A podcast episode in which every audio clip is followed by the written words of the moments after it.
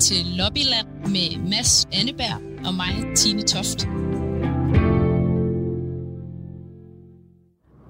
Velkommen til Lobbyland, hvor vi i dag er på vej endnu et sted hen øh, rundt i Danmark på vores lille juni-tur. Og øh, Mads, selvom du kører, kan du godt lige fortælle, hvor vi er på vej hen. Ja, vi øh, er på vej af nogle meget solbeskinnede øh, danske landeveje til en gård, der ligger et sted omkring Vejle. Og vi har ligesom lavet den arbejdsfordeling, at jeg kører bilen, og du researcher på, på det, som vi skal tale om i dag, Tine. Øh, så fortæl lige lidt om det. Okay, ja. Det er fordi, det er landbrugsstøtten. Vi skal nemlig ud til en landmand, Søren Søndergaard, som vi har fået lov at besøge, og vi skal selvfølgelig snakke med ham om det allerstørste punkt på hele EU's budget. Det vi bruger allerflest penge på overhovedet, os alle sammen, også Danmark, når vi giver penge til EU, altså landbrugsstøtten. Og jeg har jo øh, siddet og læst lidt op på det, fordi det er noget af det, vi også tager ret meget for givet, når vi taler om EU. Fordi den er der bare, den føles som om den altid har været der, og derfor så diskuterer vi den aldrig. Prøv at tænke, Tine, det er jo det, det er en tredje del af EU's samlede budget, der går til det her. Og, og lige nu, der sidder de jo bare nede i Bruxelles og, og prøver at finde så mange penge som muligt til især den her corona-genopretning og, og hvad ved jeg, klimaindsatser og, og så videre. Og så er der bare sådan en, en, en stor øh, fed elefant i rummet, som hedder landbrugsstøtten, som, som ligesom bare åbenbart er, er, er hellig.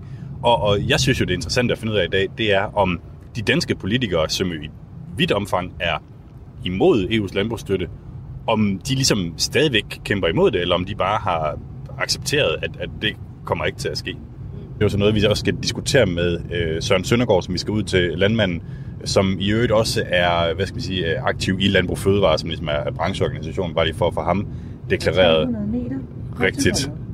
tak. Jeg tror lige før vi ankommer øh, her, Tine, så skal vi bare lige have på plads, hvad er det nu, det er med den der landbrugsstøtte? Landbrugsstøtten, det er de penge, som EU giver til landmænd.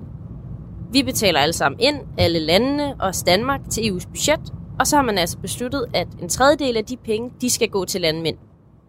Og man kan enten få pengene som direkte hektarstøtte, altså ud efter hvor mange hektar man har, eller man kan få pengene, hvis man øh, gør noget særligt i forbindelse med for eksempel øh, miljø, eller klima, eller dyrevelfærd. Det er i hvert fald sådan, det fungerer i dag. Og for lige at varme op, så sætter jeg lige et klip på med Peter Nedergaard, som er professor hos Institut for Statskundskab ved Københavns Universitet, som her svarer på, om vi egentlig burde afskaffe landbrugsstøtten. Ja, det tror jeg, øh, alle vil være bedst tjent med, at man afskaffer landbrugsstøtten. Selvfølgelig skulle den aftrappes over en årrække, men, men det er en øh, støtte, der er iværksat øh, helt tilbage i 50'erne, og som havde en helt anden begrundelse. Dengang en tredjedel af øh, befolkningen var beskæftiget med landbrugserhvervet osv. osv. Så altså, det er en støtte, som, øh, som hænger ved, så at sige, som der ikke er mange øh, grunde til at holde fast i, og som, øh, hvis man laver en omtrapningsordning øh, over en række år, så vil man kunne spare en hel masse penge. Landbrugserhverv skulle nok klare sig, men der vil selvfølgelig være nogen, der gik ned om og hjem. Der, bliver, der vil være nogen, der ikke kunne klare sig uden den her landbrugsstøtte. Og det er selvfølgelig dem, man, man så øh, til gode ser ved at opretholde landbrugsstøtten. Øh, det siger altså Peter Nedergaard, professor i statskundskab, og øh, han svarer så også lige på, øh, hvordan udsigterne er til så at få den afskaffet.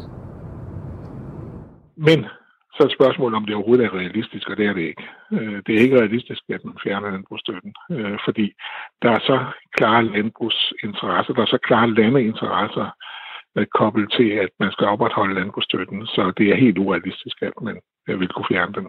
Frankrig har slået hælene i øh, og sagt, at det vil ikke være med til. Og Frankrig er et stort land. Det er også et stort landbrugsland. Øh, og øh, franske landmænd øh, nyder godt af, af EU's landbrugsstøtte.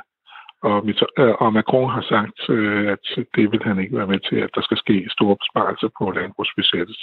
Og så bliver det simpelthen ikke til noget.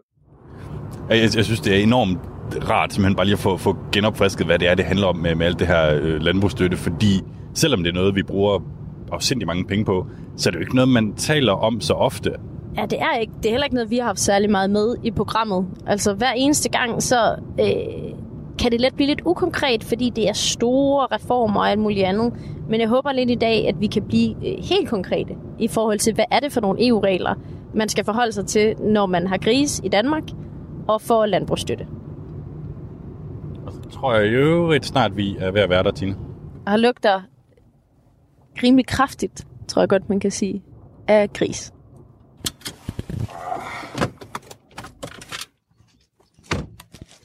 Goddag. Hej.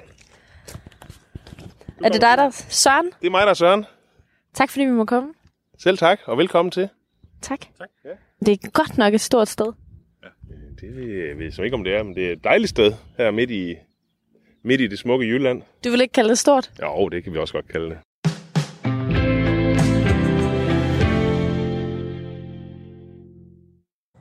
Så har vi fået stillet vores teknik op her på din gård. Søren, vil du ikke lige fortælle lidt mere om dig selv, og hvor lang tid du har været landmand? Jo, det vil jeg gerne. Jeg hedder Søren Søndergaard. Jeg er 40 år gammel og har været landmand i, i 17 år. Øh, min familie har drevet landbrug her på stedet i snart 150 år. Jeg er, femte generation. Og for lytterne, som jo ikke kan se, hvad det er for et sted, hvad, hvad er det for en gård? Jamen, øh, vi øh, bor lige her på den øh, jyske højderyg, øh, midt i en skøn natur, og øh, den produktion, vi har, det er, at vi har, vi har grise. Øh, vi har 1100 søer, som føder en masse små grise, og dem øh, føder vi så op på nogle andre gårde, og så sælger vi dem til slagteriet i Danmark, til Danish Crown. Og så driver vi vores marker, som ligger rundt om gårdene, hvor vi driver cirka 900 hektar med forskellige kornafgrøder. Jeg glemmer altid, hvad en hektar er. En hektar, det er 10.000 kvadratmeter, så man plejer sådan at sige, at det svarer lidt til en, en god stor fodboldbane. Vi skal jo, vi, vi skal jo tale i dag om, øh, om EU, altså fordi vi, vi jo laver et EU-program, Tine, øh, selvom vi er ude i det danske sommerland. Og noget af det, som vi havde tænkt, vi ville kaste os over, det var jo landbrugsstøtten. Øh, det får du vel i, i høj grad, sådan? Jamen det gør vi jo. Altså det er jo sådan, at øh, landbrugsstøtten fra EU er jo blevet lagt om mange gange øh, gennem generationer. Den startede jo kort tid efter verdenskrigen, hvor man besluttede sig for at begynde at støtte produktionen af fødevarer, som vi var sikre på, at vi havde mad nok til os selv hver eneste dag. Og den støtte, den er jo så fuldt med. Den er jo reduceret betragteligt i dag i forhold til, hvad den var. Men ja, vi får stadigvæk landbrugsstøtte til at drive vores jord. Vil du gerne af med landbrugsstøtten, hvis du kunne? Jamen nu kan du sige, nu er jeg jo født i en tid, hvor den er der, og det betyder jo ligesom, at når jeg har købt en gård, så har det jo været en, en forudsætning øh, i mine regnestykker, at der fulgt øh, en landbrugsstøtte med. Men du kan sige, det har jo egentlig bare haft den konsekvens, at man indirekte kommer til at betale for meget for gården. Så, så set i bagklodskabens lys, jamen, så tror jeg, da egentlig de fleste landmænd vil, vil egentlig helst være den for uden, øh, fordi at den, den glider jo egentlig direkte igennem vores regnskab og gør jo bare, at vi kan producere nogle billigere fødevarer. Så vi vil faktisk lige så gerne bare have en, en højere pris for de varer, vi laver, i stedet for at få det indirekte via støtten. Okay. Vi skal jo kigge på i dag, vi har, vi har talt med nogle, nogle folk lidt på, på, på forhånd, øh, for at ligesom få en fornemmelse af, hvor realistisk er det egentlig at komme af med den her kæmpe store støtteordning, som det jo er. Men øh, allerførst, skal vi så ikke lige ud og, kigge lidt rundt på gården? Det kan vi godt. Se nogle grise og Spark lidt dæk. spark lidt dæk. Find nogle EU-regler. Altså når vi nu skal ind i stallen, så skal vi jo have, så skal vi jo have skiftet tøj på jer, fordi vi antager sådan set, at I er fyldt med bakterier, når I kommer her til os. Okay, så vi skal lige have blå overalls på. Ja, jeg finder lige nogle uh, t-shirts der. Ja. Sådan, nu ligner I jo snart par grisepasser. Og så var der nogle uh, t-shirts. Grisebasser eller grisepasser? De ligger derinde. Så du kan bare gå derind og Hvor skal jeg hen, siger du? Nå, det er der, ja. Tine, du, øh, du ligner en, der er fuldstændig i dit rette element. De er, de er født i Nepal, der ligger her. Og de ligger og slås om, om mælken fra deres mor, som I nok kan se. De er ikke ret store.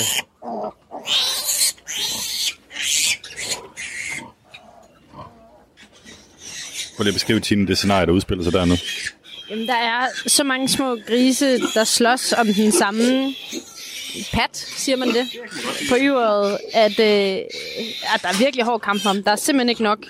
Har du ikke lyst til at give den et navn? Giv dem navn. Ja, altså de fleste de hedder gule gris. Jeg tror, den skal have sådan et eller andet EU-navn. Og apropos EU-navn, da jeg var en lille dreng, der øh, hver gang vi havde en kald, hvis øh, moren ikke ville passe kalden, så også øh, mine brødre og jeg, så fik vi kalden, og så skulle vi give en sutteflaske. Og der skulle den altid hedde, der skulle den øh, altid opkalde efter en EU-kommissær. Så den, øh, første, den første kald, vi havde, den kan jeg huske, den hed Jacques Delors, og han var jo kommissionsformand, da, da jeg var en lille dreng. Og så den næste kald, vi havde, hun hed Rit Bjergård. Det er da helt genialt. Hvem har I ellers haft? Jamen, det var sådan de to, jeg lige kan huske, vi havde. Ja, Jeg synes, at vi kan kalde den der Margrethe Vestager, hvis det skal være. den kunne godt hedde Margrethe Vestager, ja. Er der nogen, er der nogen EU-regler i, i alt det her? I deres haler, eller hvad ved Der er jeg? ikke så mange... øh, Det er faktisk mange år siden, der er kommet nye EU-regler inden for griseproduktion. Men der er nogle EU-regler, for eksempel omkring, at vores øh, søer, vi kan gå ind i drægtighedsstanden lige om lidt, at de går løse. Da jeg var en lille dreng, der stod de i en boks og var bundet med en kæde. Og det er jo, øh, det er sådan set en god regel, fordi i dag, der tror jeg ikke, der er nogen danske landmænd i hvert fald, der kunne forestille sig, at de ikke skulle gøre det. Så på den måde er det jo med til ligesom at skubbe os stille og roligt i den rigtige retning. Er der ikke noget med deres haler? Jo, det er rigtigt. Altså, EU-regel siger, at man må ikke klippe halerne på en gris rutinemæssigt. Og det, øh, men omvendt, så hvis man har problemer med, at grisene bider hinanden i halen, så må man godt klippe spidsen af halen. Så det er jo en svær balancegang hele tiden. Hvornår er det rutinemæssigt, og hvornår må man egentlig gøre det? Gør du det også? Vi halekuperer også vores gris, ja. Det gør vi. De små grise, der lige er blevet født her, bliver de øh, opdrettet og slagtet og bliver til bacon? Altså, når de er øh, en måneds tid gamle cirka, så er de ved at være sådan nogle store bamser på 7 kilo, 7-8 kilo. Og så fravender vi dem fra solen og kommer ud på en anden ejendom, og der går de så ud indtil de vejer 115 kilo, og så kommer de på slagteriet i Danmark. Og så bliver de til bacon og leverpostej og svejpølser med mere. Er det så folk her i, i Danmark, der kommer til at spise den bacon, eller er det øh, over på den anden side af Nordsøen? Jamen, øh, vores produktion er egentlig øh, primært målrettet det engelske marked. Så mange, meget af det bacon, vi laver, det går til England. Skal vi gå ind og kigge på... Øh... Hvorfor, øh, hvorfor lugter der så kraftigt herinde? Herinde, der, øh, der bliver søerne, øh, øh, når de er færdige med at få små grise, så kommer de herind til ornerne, og så er det jo meningen, de skal blive drægtige igen. Så øh, ornerne, de kan godt lugte lidt kraftigt, så det er dem, du kan dufte lige nu. Og der er også nogen, der er godt i gang der. Hold da op. Hvordan ville det her sted se ud, hvis ikke der var noget, der hed EU? Hvis ikke der var noget, der hed EU, så havde dansk landbrug nok generelt gennem de sidste generationer ikke kunne udvikle sig til at blive så stor en succes, som det er. Det, det tror jeg er helt afgørende, at vi har et, øh, et, et marked, hvor vi kan handle med hinanden, og vi har et frit marked med fri bevægelighed af både arbejdskraft og varer. Hvor EU-positiv er du egentlig på en skala fra 1 til 10? Jamen, jeg er meget EU-positiv. Altså, selvfølgelig kommer der en gang imellem nogle regler for EU, som vi går og ryster lidt på hovedet af, og, og det tror jeg, vi skal hjælpe hinanden med, og, og sørge for, at EU ikke bliver en regeltiger, som skal reguleres helt ned i mindste detalje. Men hvis man ser bort fra det, så tror jeg, jeg er, så er, jeg, så er jeg nok på en nier. Fordi jeg synes faktisk, at Europa er afgørende, både som erhvervsdrivende, men egentlig også som menneske, så er jeg stolt af at bo i Europa. Hvad, hvad, hvad hisser de så op over andet? Det er jo, øh, der er jo lidt hormoner i luften i det her lokale her, så der er jo et, øh, et, par, et par søer derhen, som er i brunst, og det betyder, at de går rundt og generer hinanden lidt. Den ene generer den anden lidt, og, øh, og det er derfor, de, de larmer lidt. Men ellers apropos EU-regler, nu, spor, nu, nu plejer jeg, hvis nu, de kunne, hvis nu de kunne være stille, de to derhen. Stien, I har her foran jer, det er faktisk et eksempel på en EU-regel, hvor man jo indtil øh, 99, der måtte man have søerne til at stå i en boks her i drægtighedsstallen. Og øh, det må man ikke længere, så de skal kunne gå løse. Så det er jo et eksempel på, at EU har besluttet, at øh, søer de skal gå løse. Og der har vi så implementeret det her syste- system. Det lyder som en god regel. Jamen det er, det er en god regel, og den er vi glade for i dag. Hun hedder nummer 640, hende her, og øh, jeg tror egentlig, hun er meget tilpas. Hun er, øh, hun er cirka 10 uger henne i sin drægtighed. Det er nummer 640. Øh, Kunne vi kalde hende Ursula von der Leyen? Det synes jeg faktisk øh, også sådan, øh, hvis man kigger på, hvordan hun ser ud, så, så kunne det jo egentlig minde meget godt om hende. Det ved jeg ikke, om det kræver en uddybning på en eller anden måde. Jamen, det er jo en øh, flot, slank so, som er øh, i sit livs form, tænker jeg. Det er et kæmpe kompliment. Har du fået gris nok, Tine? Ja, altså jeg vil også gerne se noget af de hektar, der får noget landbrugsstøtte. Ja, vi skal ud og kigge på nogle hektar. Hvor går vi hen nu, Søren? Jamen, nu går vi øh, lidt ud på, øh, på markerne og kigger, og øh, den øh, mark, vi er på vej hen til her, for eksempel, er en, øh, en vorbygmark, som vi har sået her i foråret, og den står jo fint og grønt nu og skal høstes her til august. Du, du får jo landbrugsstøtte i forhold til det areal, du har. Øh, nu træder vi ind på marken her. Hvor meget får du for den her øh, kvadratmeter? Eller? Jamen, vi får øh, cirka 1800 kroner for en hektar, og som vi var omkring for lidt siden, så en hektar, det svarer cirka til en fodboldbane. Øh, så det er egentlig den øh, støtte, vi får øh, hvert år, hvis ellers vi lever op til alle de regler, øh, vi nu skal leve op til for at få støtten. Hvor stor en del af din indtægt kommer fra landbrugsstøtte? Jamen, du, hvis du siger, du sådan kigger i, i vores samlede forretning, øh, inklusiv griseproduktionen, så har vi jo en omsætning på omkring 40 millioner kroner om året. Og øh, med det areal, vi, vi driver øh, lige nu, så får vi godt og vel halvanden million om året i, i øh, EU-støtte. Den her mark, øh, ja, nu, nu er der så bygget på, altså ville det i princippet være lige meget, om den, stod, øh, om den lå brak, eller om du anlagde en golfbane, eller om du havde bygget? Nej, det skal være, det skal være landbrugsarealer. Det skal være noget, man øh, bruger til at, at producere øh, ting, som ender med at blive til fødevare. Det er ligesom det, der var hele grundtanken, da man indførte støtten jo for snart 50 år siden. Øh, det var for at understøtte fødevareproduktionen i Europa. En af de ting, der bliver talt meget om i forbindelse med landbrugsstøtten, det er, at noget af det bliver givet øh, til direkte hektarstøtte, og noget af det bliver givet, hvis man lever op til et eller andet specielt.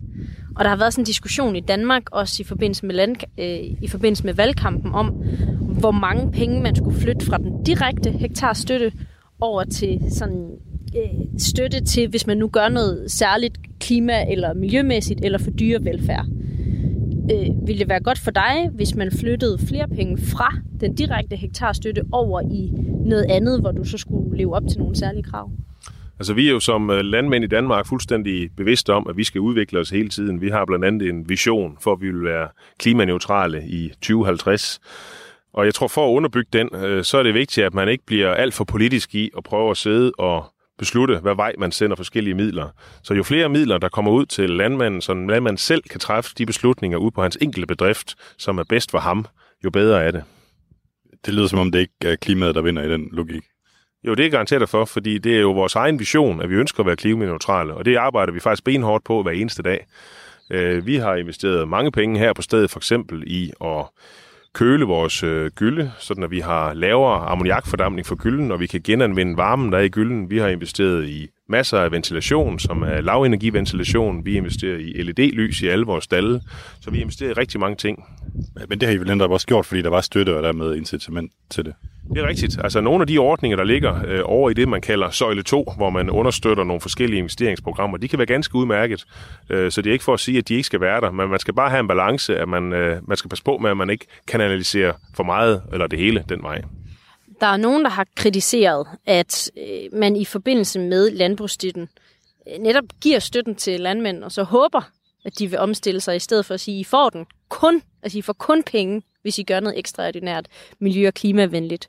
Kan du se nogle argumenter for det, for eksempel når vi kigger på landbrugene også rundt i Europa? Jamen, øh, det er jo allerede sådan i dag, at en, en stor del af støtten, den er jo betinget af, at vi gør noget.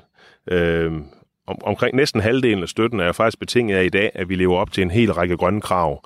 Og man kan bare gå ind og google øh, vejledning i enkeltbetaling for eksempel, så får man sådan en vejledning frem på over 100 sider, øh, som vi skal leve op til hver eneste dag for at få den her støtte. Så, så det er jo allerede bredt implementeret, at der er en række krav, vi skal leve op til for at få støtten. Jeg har lige læst en artikel med en europæisk professor, som drømmer om en verden, hvor landbrugsstøtten egentlig ikke fandtes, men kun blev givet øh, til landbrug, der havde gjort noget ekstra. Altså ikke bare levet op til kravene, men kun blev givet hver gang øh, et landbrug kunne vise, nu har vi gjort det her for klimaet. Hvordan ville sådan en verden se ud for dig? Jamen, jeg tror jeg grundlæggende faktisk, det er den vej, vi er på vej ind på. Øh, fordi jeg tror, for, for en generation siden, så fik man jo øh, landbrugsstøtten uanset hvad, og den var jo noget højere, end den er i dag. Og der har man jo gennem de sidste mange, mange år udfaset den, sådan at beløbet bliver lidt mindre hvert år, og samtidig bliver der bygget flere og flere krav på for at få den. Så det er jo den rejse, vi er på vej ind i. Der er mange, der taler om netop at udfase den. Hvor mange år skulle det tage, hvis man godt ville gøre det lidt hurtigt? Jamen, jeg synes jo allerede, det man, man gør, det går relativt hurtigt, fordi at man hver eneste år jo tager en lille smule væk fra landbrugsstøtten, samtidig med, at man lægger flere krav på. Så det er jo en, øh, en, en balance, man hele tiden skal finde. Hvis man ønsker et stærkt og sundt konkurrencedygtigt landbrug i Danmark og i Europa, øh, så har man et kæmpe ansvar som politiker i, hvordan man håndterer det her. Øh, vi har jo faktisk talt med nogle politikere ja, altså om landbrugsstøtten. Jeg overvejer, om vi lige skal gå ind og spille de klip for dig, hvis du har tid til det. Gerne. Vi skal lige prøve at høre en gang, hvad Erling Bonnesen siger om landbrugsstøtten. Han er jo landbrugsordfører for, for, for Venstre, og jeg ringede til ham for at høre, om de egentlig vil af med den i, i, i Venstre, og, og hvor meget. Erling? Ja, godmorgen Erling. Det er Mads fra Radio 4. Ja, godmorgen. Erling, øh, synes I i Venstre, at øh, EU's landbrugsstøtte skal afskaffes? Jamen, øh, principielt så handler det om øh, lige øh, vilkår. Øh, og en afskaffelse, jamen, hvis det så var hele vejen øh, rundt i hele Europa, i hele verden, så ville det stadigvæk være lige vilkår. Øh, og så fint med, med det, men det er nok ikke særligt øh, sandsynligt, vi når dertil. Så det handler om lige vilkår, og så ser vi jo ind i en øh, fortsat rolig øh, nedtrapning øh, af det. Øh, og det er vi øh, med på, og de aftaler skal jo så se at falde på plads i, øh, i de kommende måneder. Ja, fordi nu snakker vi om, om budgettet her, og, og prøver at finde en masse penge, og, og landbrugsstøtten tegner sig jo for, for et kæmpe beløb. Altså, øh, har I presset på for, at regeringen ligesom skulle gå til Bruxelles med, med, med en besked om også, at, at den godt kunne, kunne beskæres? Jamen på de møder, som der har været uh, indtil nu, uh, kan vi sige også i, i Europaudvalget, så ligger det i modellen, at uh, der jo vil blive en, skal vi kalde det, som der allerede er nu, jo en, uh, en skal vi kalde det rolig, uh, uh, skal vi kalde det beskæring uh, år for år. Øhm, nu nævner du den her rolige beskæring. Altså med en rolig beskæring, hvornår er der så ikke mere landbrugsstøtte tilbage? Ja, det er der jo ikke nogen, der vil kunne sige uh, helt præcist uh, i dag, fordi det må jo afhænge af, af forhandlingerne. Men uh, vi kan sige, uh, hvis det er sådan uh, 1-2 procent om året, det har kørt med uh, nu, så er det det, vi ligger lige nu. Uh, men så må det jo bero på de forhandlinger, at der så kommer. Men vi kigger ind i, at pilen den peger den vej. Det, det er ret sikkert. Det lyder ikke som om, at de i Venstre har så, så travlt med at få den ud af verden. Er, er det rigtigt forstået?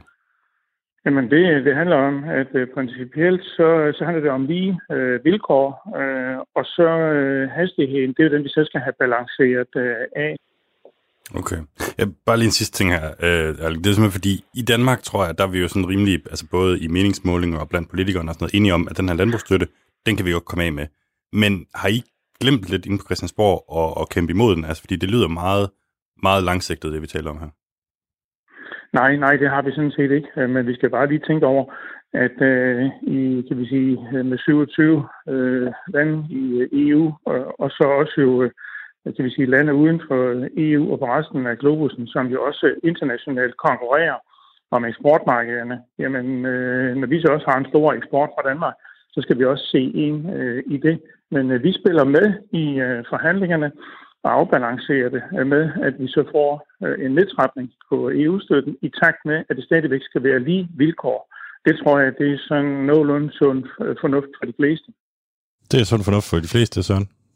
Ja, men det, kan, det synes jeg da faktisk også, det lyder meget fornuftigt. Altså, det svarer jo meget til de snakke, vi lige har haft ude i, i marken, at øh, så, så længe man har en verden, hvor man har besluttet at støtte fødevareproduktion i rigtig mange dele af verden, ligesom man har i Europa, så, øh, så skal vi finde en eller anden afbalanceret måde øh, at håndtere det på, hvis vi stille og roligt vil have det udfaset.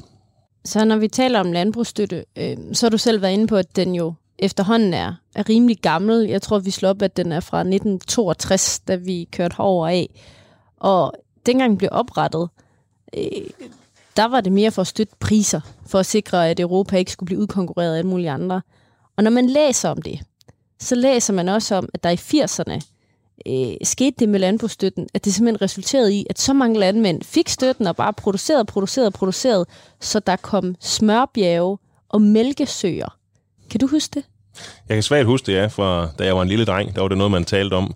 Og, øh, og, og det viser jo bare, at den måde, ordningen var skruet sammen på fra starten af, var måske ganske udmærket de første til 20 år, men så tog det jo fuldstændig overhånd.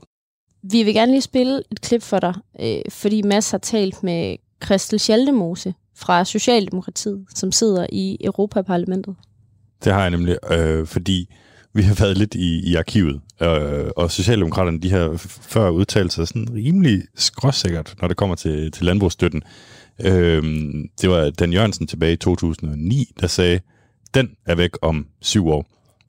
Det var den så ikke. Øh, så kom Jeppe Kofod i øh, 2014 og sagde, den er væk om syv år.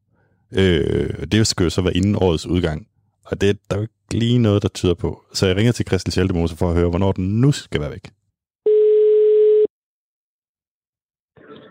Det er Christel. Hej Christel, det er Mads fra Radio 4. Hej. Øh, Christel Schaldemose, er, er I kommet i mål med at afskaffe EU's landbrugsstøtte i Socialdemokratiet? Nej, det er vi bestemt ikke. Øh, det har vi heller ikke troet kunne lade sig gøre i den her runde. Men vi synes, det er vigtigt at sætte fokus på, at vi godt kan prioritere anderledes inden for EU-budgettet, og en af de områder, vi kan prioritere anderledes på, er landbrugsstøtten, og vi synes simpelthen, den skal være mindre. Øh, Grunden til at spørge det, er, fordi jeg har været i, i arkivet og fundet, øh, der var en artikel fra 2009, hvor S siger landbrugsstøtte væk om syv år. Og der var også en fra 2014, hvor der står, S vil afskaffe EU's landbrugsstøtte inden 2021. Hvordan tror du, det ser ud nu med, med tidshorisonten? Ja, det går jo øh, ikke så hurtigt, som vi havde håbet. Vi havde faktisk troet tidligere, at, øh, at der kunne være opbakning til, fordi der var fremgang og så videre, at vi kunne få afskaffet landbrugsstøtten. Men det er øh, rigtig, rigtig svært. Men det ændrer ikke ved, at det er vigtigt at rejse diskussionen og på EU-plan vise, at øh, vi er nogen, der gerne vil have den fjernet, og et skridt på vejen er, at vi i hvert fald får den reduceret i omfang. Så altså, målet er for jer at få den afskaffet helt? Ja, målet er at komme af med, med den her øh, landbrugsstøtte, som betyder, at et helt erhverv er, er på støtten, og det er en forkert måde at, at bruge pengene på. Det er ikke det samme, som vi ikke gerne vil støtte landbruget med noget. Vi kunne sagtens se for os, at i en grøn omstilling, i en overgangsfase, øh, at der vil man sagtens kunne støtte landbruget, hvis der for eksempel er konventionelle landmænd, som gerne vil være økologiske, så kunne man gøre det i en overgangsperiode, eller hvis de skulle købe nyt maskineri for at blive mere grønne. Det vil vi også gerne være med til. Men det bare at give støtte til landmænd, fordi de er landmænd, det finder vi øh, forkert. Og i de her dage, der er øh, din partiformand, Mette Frederiksen, jo øh, godt i gang med at lægge arm med, med de andre europæiske statsledere om de, det næste syvårige budget i EU, hvor, hvor landbrugsstøtten ligesom indgår som en, som en kæmpe stor post. Altså, hvis man kigger på det øh, mandat, hun har med, så står der ikke noget om landbrugsstøtten. Altså, har, har Socialdemokratiet øh, givet lidt op, når, når, når det kommer til at, til at afskaffe den? Nej, det har vi slet ikke. Øh, der er mange detaljer, øh, som ikke står i det mandat, øh, statsministeren har fået til at forhandle, fordi man kan ikke forhandle med mange detaljer. Man skal have et fleksibilitet. Nej, vi har bestemt ikke givet op, men vi vælger også at gå ind og sige, at en væsentlig del af det, vi kan gøre her og nu, det er at kræve for eksempel, at landbruget bliver mere grønt. Det grønne står jo specifikt i, i mandatet, og, og derfor så er det en måde, vi kan presse på, også i forhold til landbrugsstøtten. Øh, I de her dage, der kigger man jo lidt på, på, på hver en euro øh, i EU-budgettet, for, fordi der simpelthen er så hårdt brug for penge til coronagenopretningen. Altså burde det ikke netop være et tidspunkt, hvor man kunne faktisk komme igennem med den her sag om, at man gerne vil have et mindre øh, budget på, på landbrugsstøtten? Mm. Jo, men andre bruger det jo den stik modsatte vej og siger, at landbruget har været hårdt ramt af coronakrisen, så tiden ikke er inde til, at man skal skære øh, i landbruget. Så jeg tror lidt, at man, man kan bruge argumenterne lidt, så man finder det øh, betimeligt. Øh, for os er det helt, helt afgørende, at vi ser øh, en øh, gradvis øh, nedgang i omfanget af landbrugsstøtten, altså hvor meget den skal fylde i, i budgettet. Og så er det afgørende for os, at øh, landbruget også bliver mere øh, grønt. Og vi håber, at vi i hvert fald kan se begge tendenser, når vi er færdige med at forhandle det her budget. Så du siger, at den er afskaffet om syv år? Nej, det, tør jeg, nej det, det tror jeg næsten, jeg kan skrive under på, at den ikke er.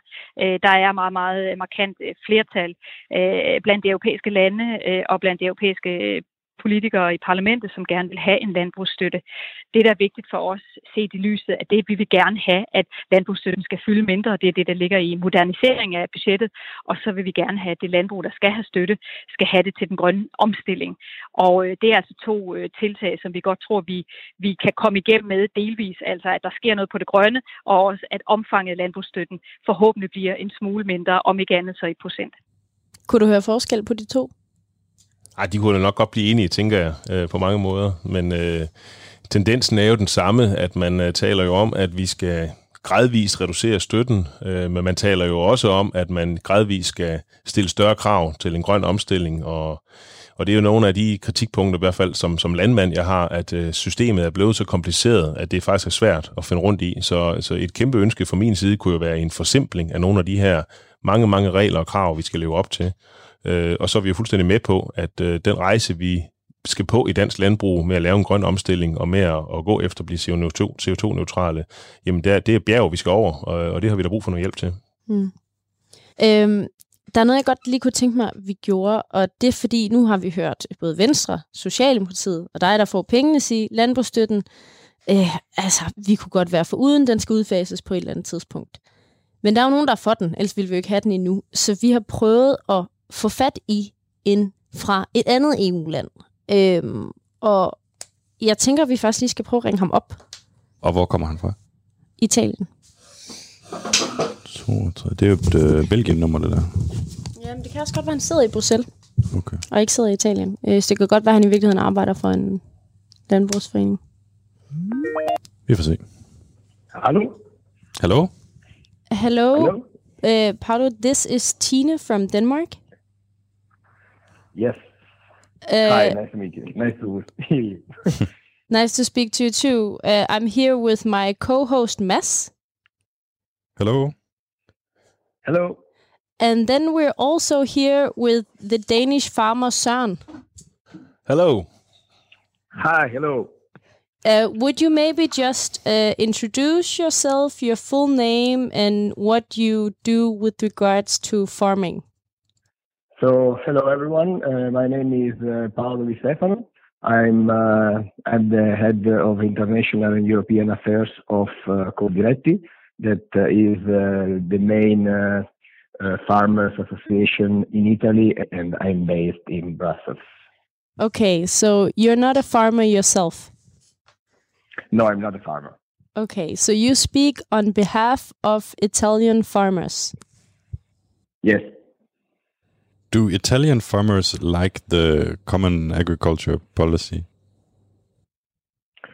Uh, yes, I would say yes. Um, the perception of uh, farming and in general of the uh, of the support that uh, the European Union through the CAP uh, gives to farmers it is uh, quite well welcomed. Okay, it's, it's just because we, we're sitting here with the, the Danish farmer, and for some reason, the Danish farmers don't like the, the EU support that they're getting. So maybe you could try to convince him why it's a good idea. Um, I don't think that it's possible to not to have any kind of support at European level for for uh, for agriculture in this uh, period. I would say uh, when uh, we all all speak about food security, food safety. Uh, I would say that uh, we need the CAP. We need a policy from the European Union, and we need, of course, the support that is provided from Ja, så han, han repræsenterer de italienske øh, landmænd, og de italienske landmænd, de bryder sig godt om den landbrugsstøtte, som, som de får, og det begrunder han så med, altså han, han synes stadig, der er brug for det her, for, for fødevaresikkerheden og, og, og så videre. Um, what would happen to farming in Italy if the common agricultural support was removed?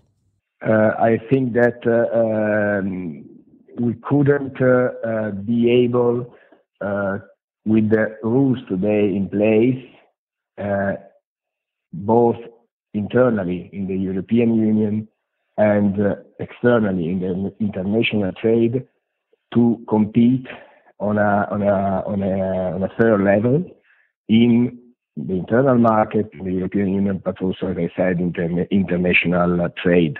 Um, because, as I said, the uh, common agricultural policy provides support in order for the farmer to be able to be more resilient, to innovate, to, in a way, to compete in the in the global market. Det han siger her, det er, at der er behov for landbrugsstøtten, fordi det ikke kun er altså med dig, Søren, han skal konkurrere, eller de italienske landmænd skal konkurrere, men det er også med et land som USA, som øh, på mange måder øh, laver landbrug lidt anderledes måske, end, end vi gør det i EU.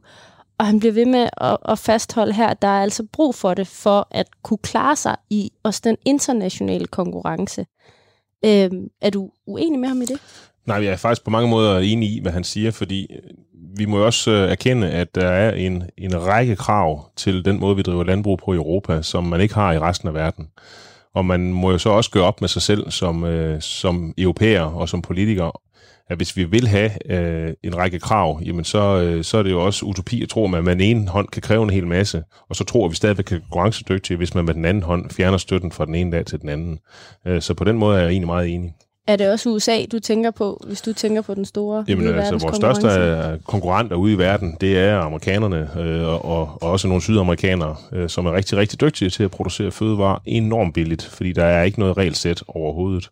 Øh, så hvis det er den type af fødevarer, vi vil have i verden, så, så skal man jo bare gå den vej, men det tror jeg ikke, vi vil i Europa. Mm. Det lyder som om Paolo næsten har fået det overbevist om, at Danbrugsstøtten er en god ting. Ja, men jeg tror ikke, vi er så langt fra hinanden. um, Uh, Søren, do you have any questions or anything you would say to Paolo?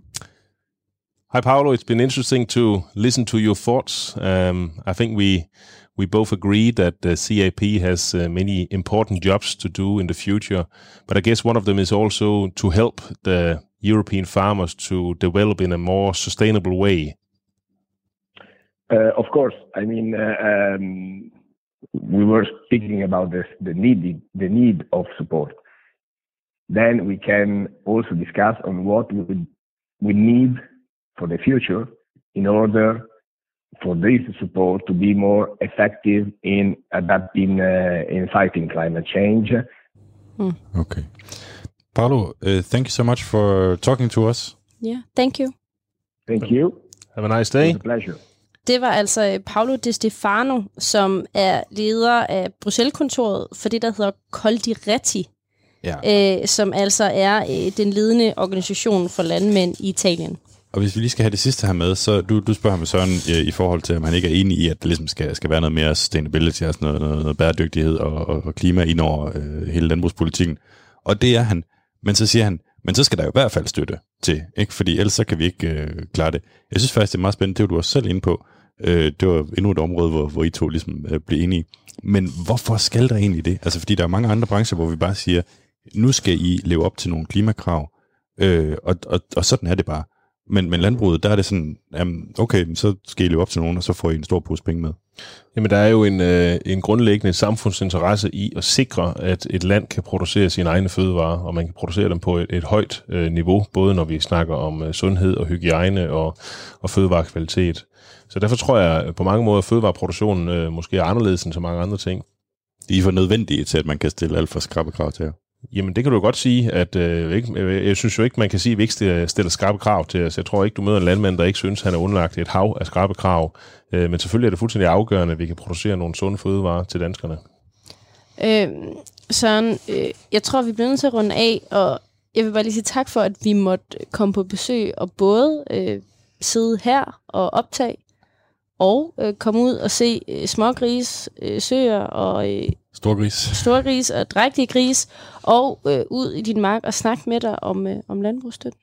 Selv tak, det har været hyggeligt. Og vi har jo faktisk fået lov til at blive siddende her lidt, øh, selvom øh, Søren skal ud og arbejde og knokle, så vi lige kan sende resten af programmet.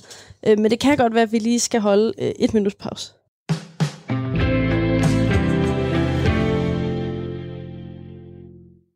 Det er ikke for at være til besvær, men kan man komme i nærheden af en kop kaffe ud på de her kanter? Ja, det kan vi da lave. Okay. Ja.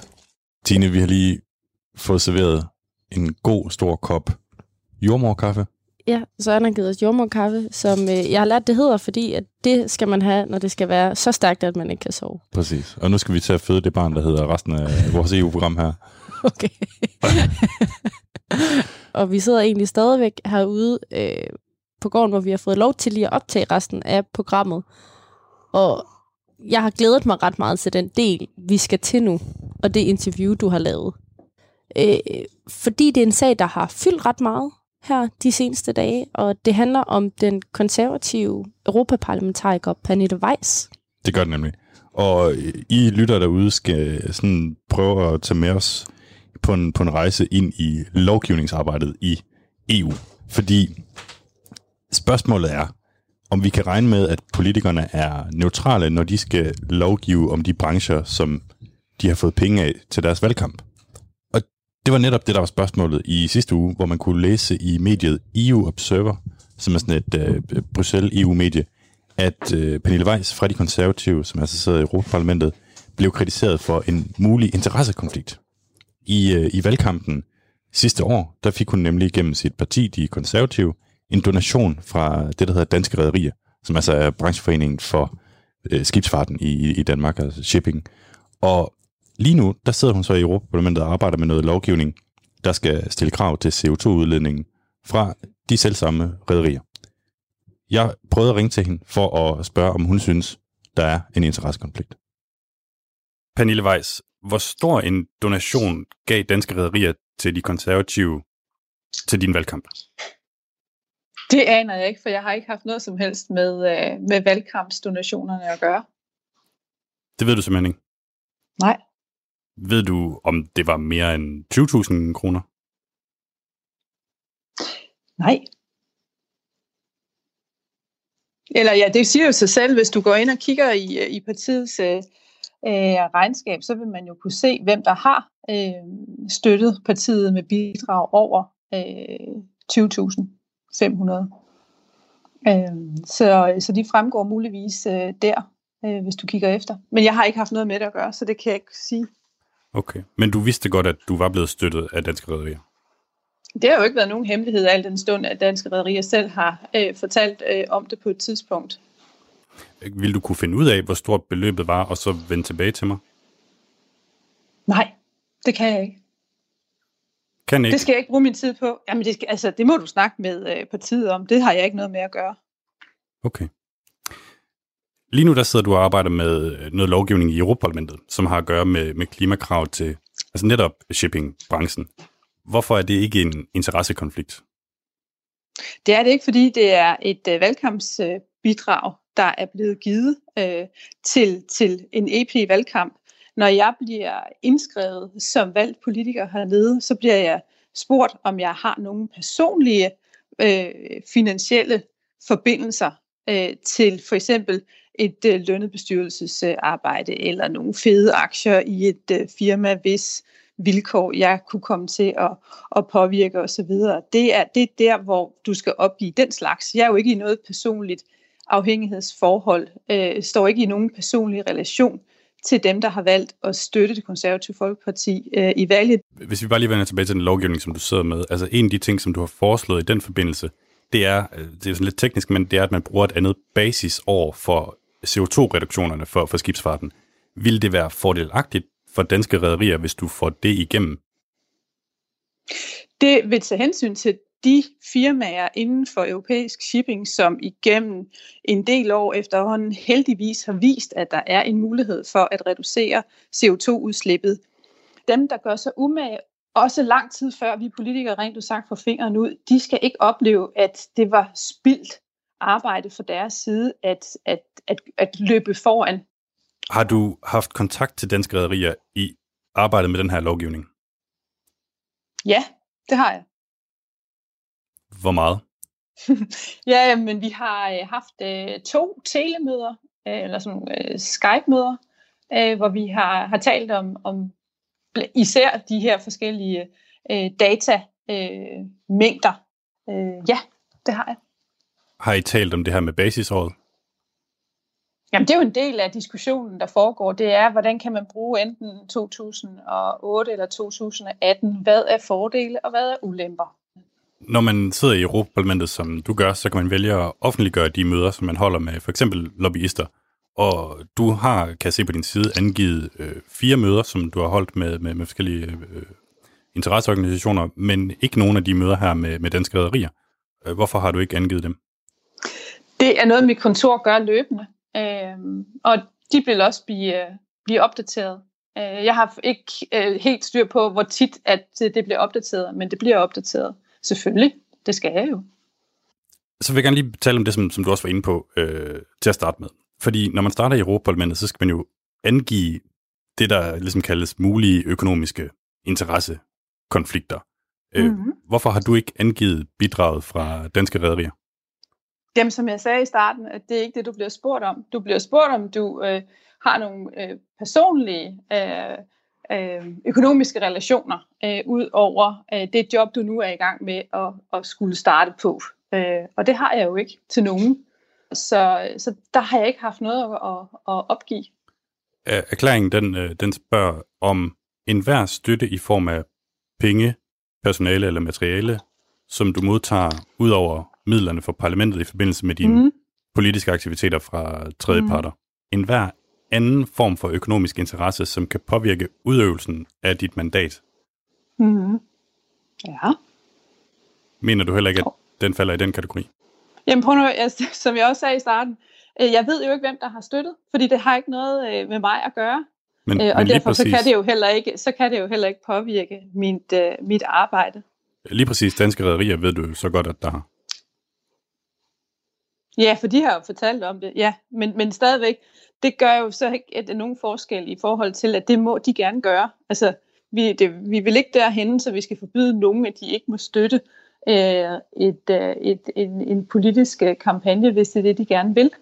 I, øh, I januar sidste år, der var danske rædderier ude, som, som du også selv har sagt, øh, og, og, og sige, at du var en af de politikere, som de støttede i valgkampen økonomisk, øh, fordi at de havde fået, citat, særdeles god hjælp øh, fra din forgænger, Ben Benson, til at sikre, øh, og nu citerer jeg lige igen, at den gruppe, som du sidder i, er landet rigtigt i vigtige afstemninger for danske interesser, herunder for vores erhverv. Altså, hvordan kan vælgerne vide, at de penge, som er gået til din valgkamp, ikke har påvirket din politik? Jamen, prøv nu at høre her. Øh, det vi sidder og, og, og, og diskuterer lige nu, det er vel i virkeligheden, om jeg skulle lade være med at lave lovgivning, som øh, går i den grønneste retning hurtigst muligt, øh, ved at understøtte, at de virksomheder, som kan gå foran alle andre og trække dem med i en grøn retning, at, deres, at det, der skaber de vilkår for, at de kan gøre det, den lyst, øh, der skal til for, at de gør det, at den skulle jeg spænde ben for. Øh, det giver jo ikke rigtig mening, øh, og, og, og, og dansk europapolitik er både en blanding af at gøre noget for hele fællesskabet, øh, tage hensyn til, hvordan vi får hele EU til at fungere, men selvfølgelig også at hente nogle stik hjem til Danmark. Når du nu laver politik, som til gode ser danske rædderier, fordi de er øh, frontrunner, øh, hvordan kan vælgerne så vide, at de penge, du har fået til din valgkamp, ikke har, har påvirket din politik?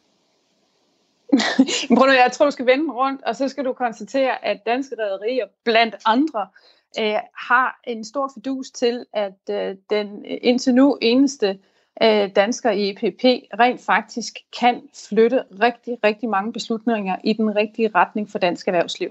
Og det vil de gerne øh, give øh, en, et skulderklap, det vil de gerne give øh, et bidrag, for at øh, vi kan vinde mandatet, øh, og forhåbentlig har de også lyst til at gøre det igen om, øh, om fire år, når vi skal i valgkamp øh, igen.